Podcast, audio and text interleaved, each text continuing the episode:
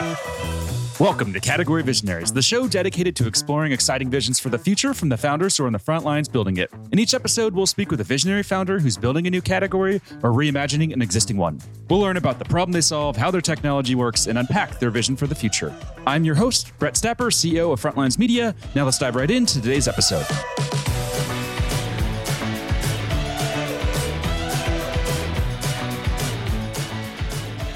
Hey everyone, and thanks for listening. Today I'm speaking with Philippe Humeau, CEO and founder of CrowdSec, a cybersecurity startup that's raised over 21 million in funding. Philippe, thanks for chatting with me today.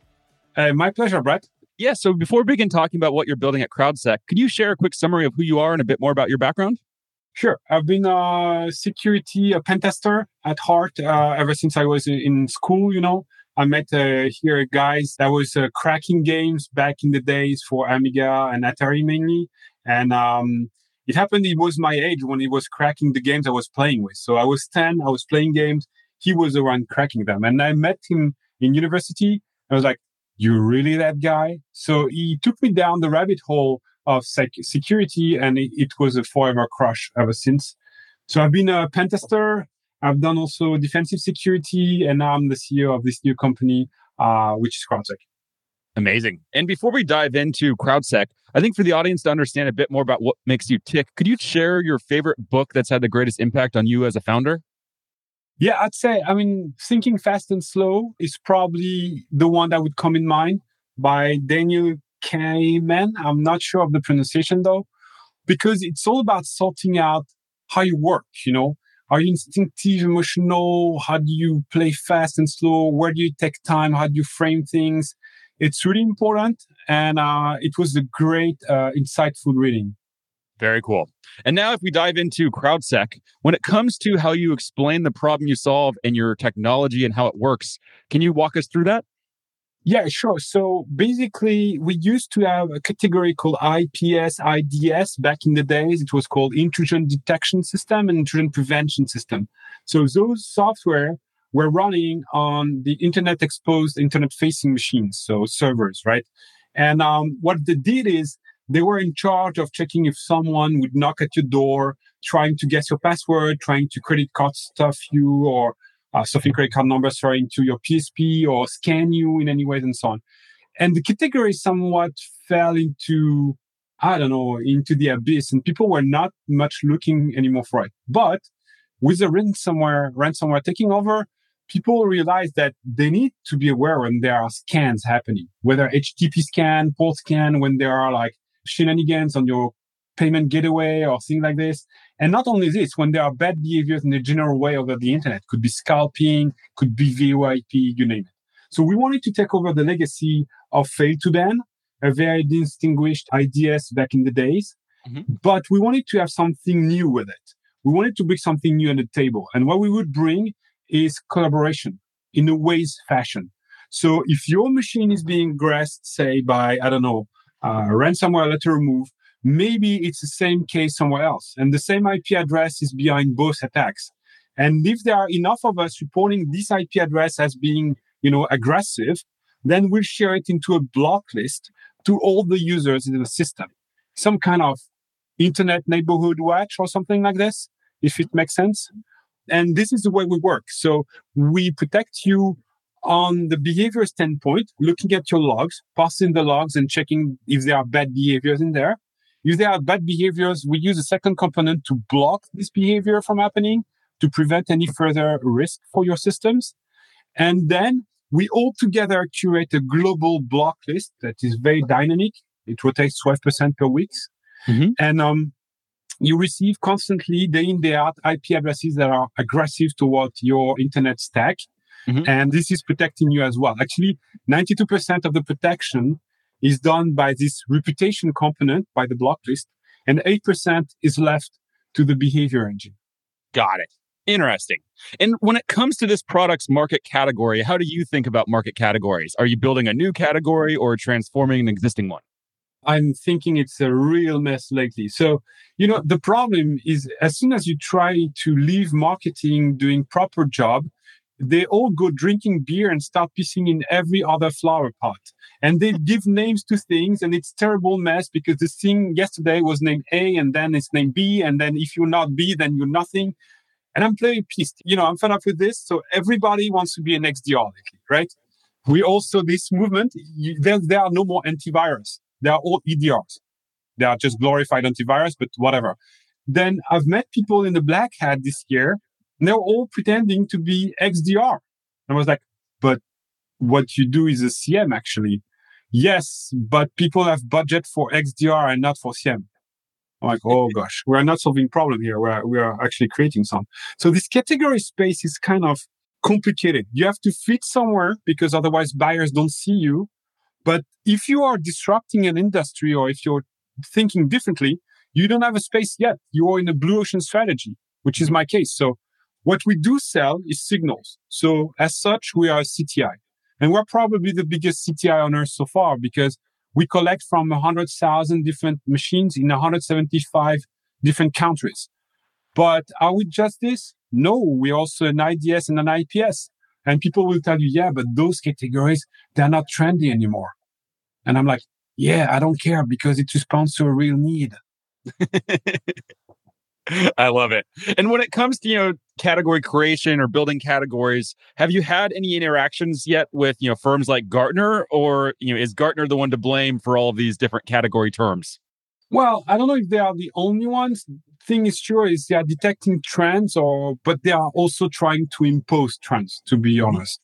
Because they work with clients and the clients have stakes and those stakes are please create a new category with a, where I'm the leader, you know. And if you pay a hell lot uh, Gartner, Forrester, or the others, chances are that you will create a category, uh, you know, that fit your needs. So I wouldn't blame them. They are still, you know, in contact with clients trying to buy smartly uh, and allocate the budget. Mm-hmm. But yes, they are partly responsible for that. Now, whether there is a need for a new IDS, IPS category, I don't think so. Whether there will be one, of course, because everything needs to be renamed every other day. Makes a lot of sense. I like your passion here with the uh, the market category topic. That's always fun to hear. now, if we switch gears a bit, let's talk about your target market. You know, who is the target market for your products, and when it comes to the size of this market opportunity, how big do you think this can get? I mean, it's huge. It's it's tagged as a 30 to 20 billion market and growing. So people are buying signals, and the ones that are buying signals are usually the large corporations, banks, insurance company, uh, media eventually, uh, all the people that are doing CMS. These are the players that are really interested in knowing, you know, what's happening, when is happening, and where. And if you speak VPNs, for example, or manufacturer of IoT cameras and all, they want to know who's scanning the internet, who's getting, you know, hold of their uh, camera to create a botnet, of their VPN entry points to get inside the network and cipher everything. So basically, the market is everyone for the blacklist part, for the curated uh, thing that protects you. But for the signal part, like really the one, like we see a lot of activity. We see 16 million threats per day, 16 million violations per day, if you want. Wow. We cannot all get them into a blacklist. It would not be curated enough. It would trigger false positives. So basically, across the 7 million IP addresses we are watching continuously, only 20 to 25,000 make it to the blacklist. That way, we're sure that there is a hundred percent success rate and no false positive and no poisoning attempt.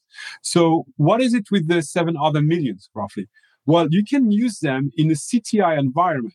You can actually query MISP or OpenCTI or TheHive or whatever you're using or connect it to uh, systems you already have internally and query APIs on IP, sorry, with your API, with our API. And we will tell you what we know about this IP address. Like send an IP address to us and we'll tell you, we saw it over the last hours doing this kind or that kind of activity and so on. So obviously, a lot of business are interested, but I'd say for the signals, it's mainly the very large businesses that are buying them. Got it. And then what's the go to market motion there? Is this product led growth, enterprise sales? What does that look like? No, it's absolutely PLG. I mean, you're right, uh, product led growth, sorry, because our clients are mainly in the first place our users. We are an open source company, an editor, you know, it's a, the tool is a mean to an end. So we edit a free IDS IPS and they are generating these heaps of signals.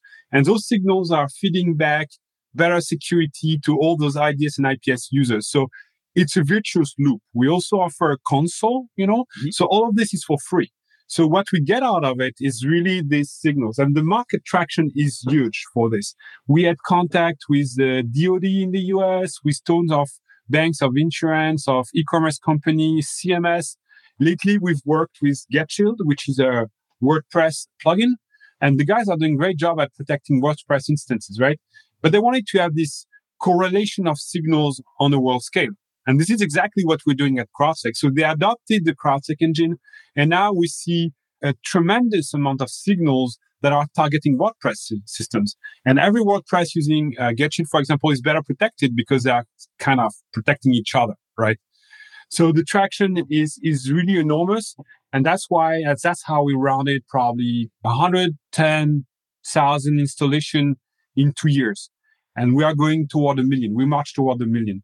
So yeah, growth is exponential. This is the value of the company is definitely its assets. It's definitely its network and community. And this is what our early investor, Breega, understood. Uh, they did a seeding round based on this. We told them, like, we're not going to do any money, right? You are conscious of that. We're not even planning on making money uh, at that stage. We just plan on expanding our network exponentially. And then we will make money because the value of the signal getting out from the network will be worth a tad, you know? So mm-hmm. that's how we we sold it to the to the first investor. And now we have an A round and this is time for us now to go monetization route. Got it. That makes sense. And you know, PLG is obviously like a big buzzword, it seems like, in every SaaS market that exists today, but it seems like it's been very slow overall in terms of adoption in cybersecurity. Why do you think that is? Why have cybersecurity vendors been slow to embrace PLG? Well, for once, they are overloaded. I mean, there is so much business around that they are very, very occupied. So if they already have a product, it's really hard for them to be back in the PLG motion because it's all about like listening constantly to your user and modify your product only based on your user feedback. And that takes a lot of time. So it's easier to do when you're a startup and you're creating a new product than when you're Cisco, you know, and you have like 10,000 different products. It's, it's just not possible.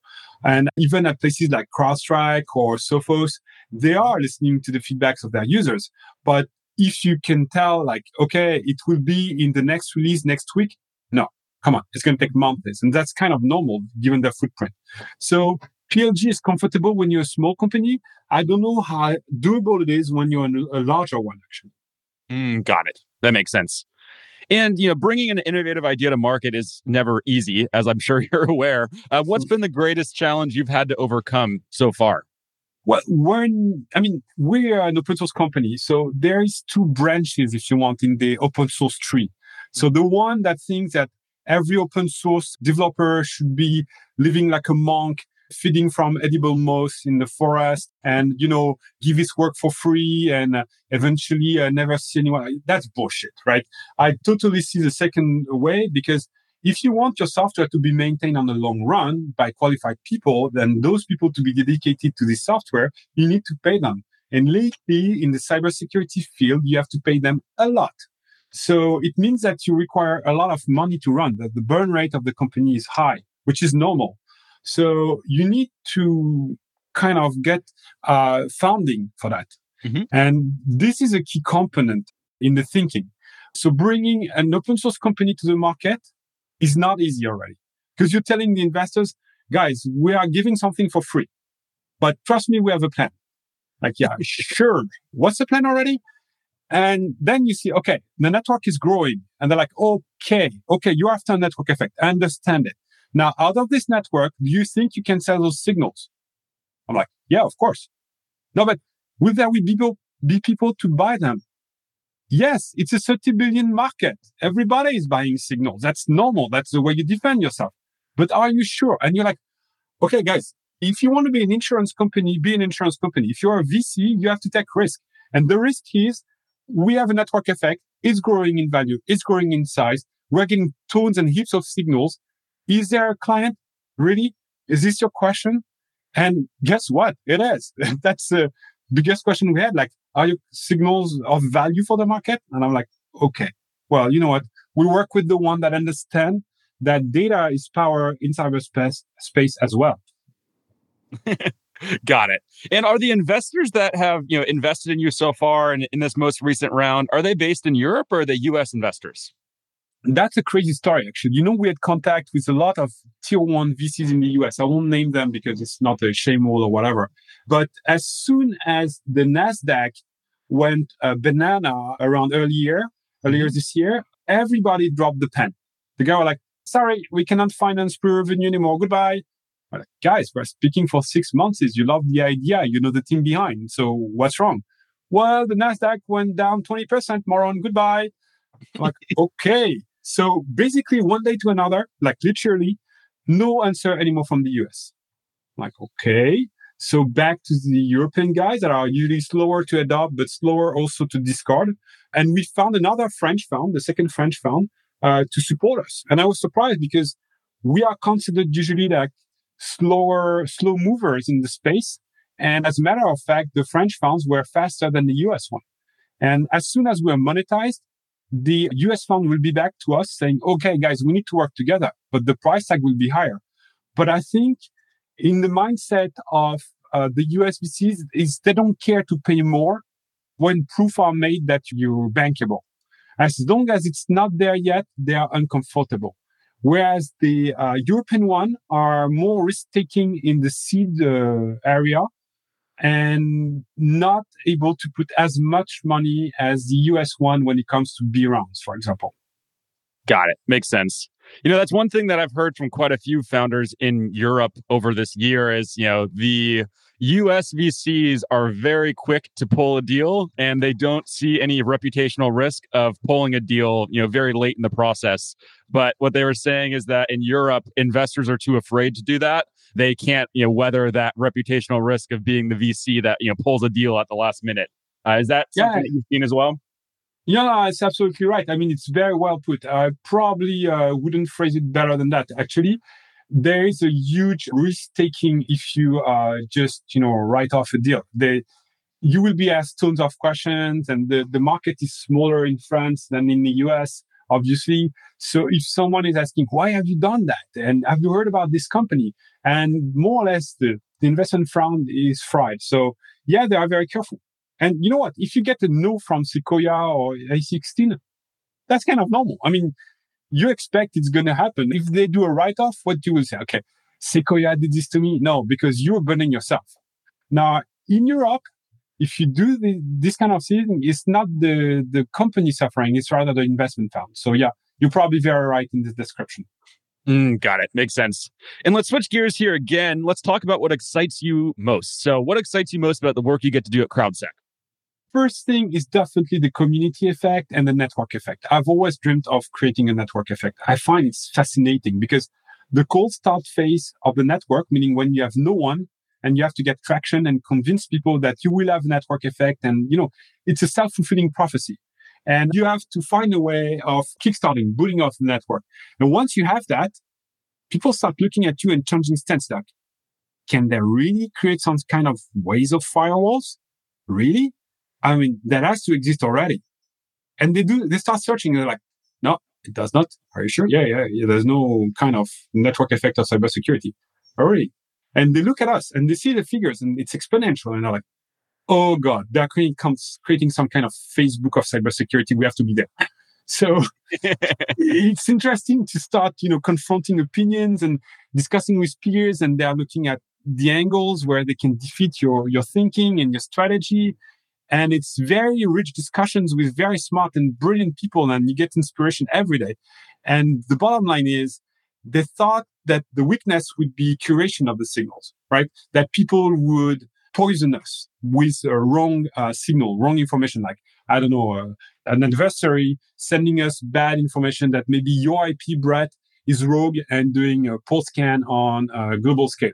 Mm-hmm. But actually, we have algorithm. I mean, it was highlighted very early on as a risk, and we have algorithm to deal with this.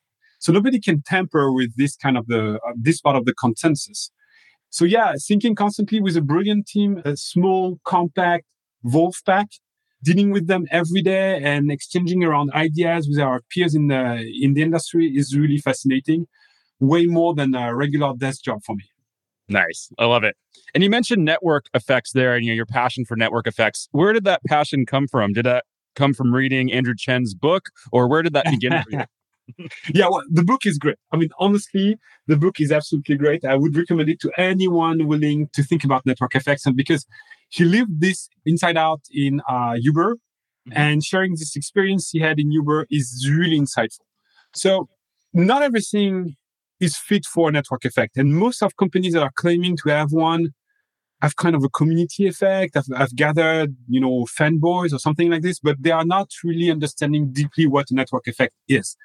A network effect is about like getting stronger every time someone is joining and getting more valuable every time someone is interacting constantly. So it's really hard to pull off because when you start from zero, explaining the future value is not easy at all. I mean, it's something that requires a lot of education. You constantly are on the road explaining why tomorrow collaboration will be solving a problem that money didn't for the last 40 years.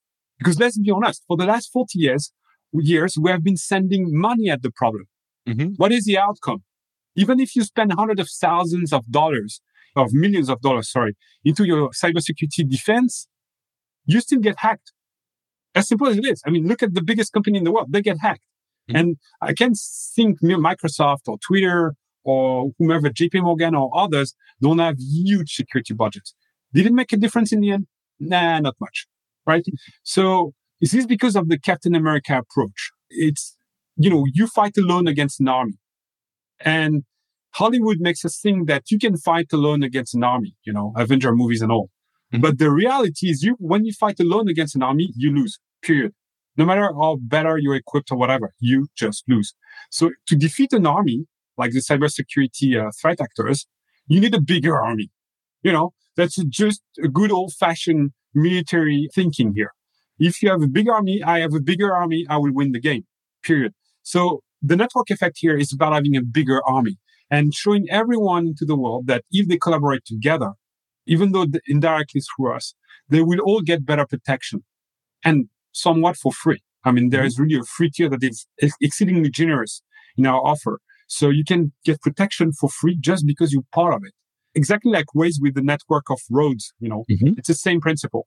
So at the beginning, nobody knew about Waze, but when your cab started to use it, you know, and you were like, oh, wow, it's cool. Your GPS is looking super cool. And mm-hmm. what is this red dot? Oh, it's because it has a slowdown. It's a new app. It's called Waze. Okay. Mm-hmm. Next thing you know, 20,000 people are using it. Next week, 200,000. And it becomes a de facto standard for avoiding road hazards. Yep. Amazing. Cool. Well, we're down to the last question now. So if we zoom out into the future, what's the five year vision for CrowdSec?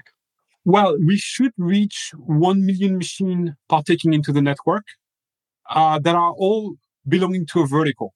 Because, you know, right now, the way we gather signals is essentially honeypots uh, in the industry. Like industry is using honeypots. So they are creating fake machines, pretending to be vulnerable and collecting signals through this way. The problem with this approach is it's nothing realistic. So what you get is a background radiation from the internet, nothing really targeted or exceedingly dangerous most of times. So our clients and our users are sitting in a vertical. They are running real businesses, real machines belonging, providing real services and being attacked by very real cyber criminals willing to make real money. So it's an entirely different paradigm. So since they are belonging to a vertical, we can say, for example, oh, these IP addresses are aggressive toward media or toward banks or toward automobile industry, right? Mm-hmm. And what is interesting is like, for example, you can even go deeper into this, the understanding of what's happening in the data lake. You can see, for example, that some IP addresses were only aggressive toward media in France during presidential election. But the same IP addresses were aggressive in Germany during the chancellor election mm-hmm. and in UK during the renewal of the parliament. So what does it tell us? Actually, those IP addresses are not aggressive toward uh, specifically media. They're aggressive toward democracy. And by having a huge network of this kind with very real users in very real verticals, we can see second order effects. We spoke about network effects. This is a second order effect. Like every signals gives you, draws you a global vision of what's happening uh, in the cyberspace world. So we should have five years from now, an entirely real-time uh, list or map of all the addresses using by cyber criminals. If one is used uh, and we don't know about it yet, it will be added to the block list in minutes. And if one is released by the guys and is not used anymore, it will disappear from the block list in minutes and eventually down to seconds if we are enough partaking into this effort. Nice. Amazing. Well, unfortunately, that's all we're going to have time to cover for today. Before we wrap, if people want to follow along with your journey, where's the best place for them to go? Hey, crowdsec.net crowdsec.net. Be careful just close to the C on your keyboard. There's maybe an X and it's a totally different website. So crowdsec.net. Amazing. Well, thanks so much for your time here and look forward to seeing you execute on this vision. Let's keep in touch.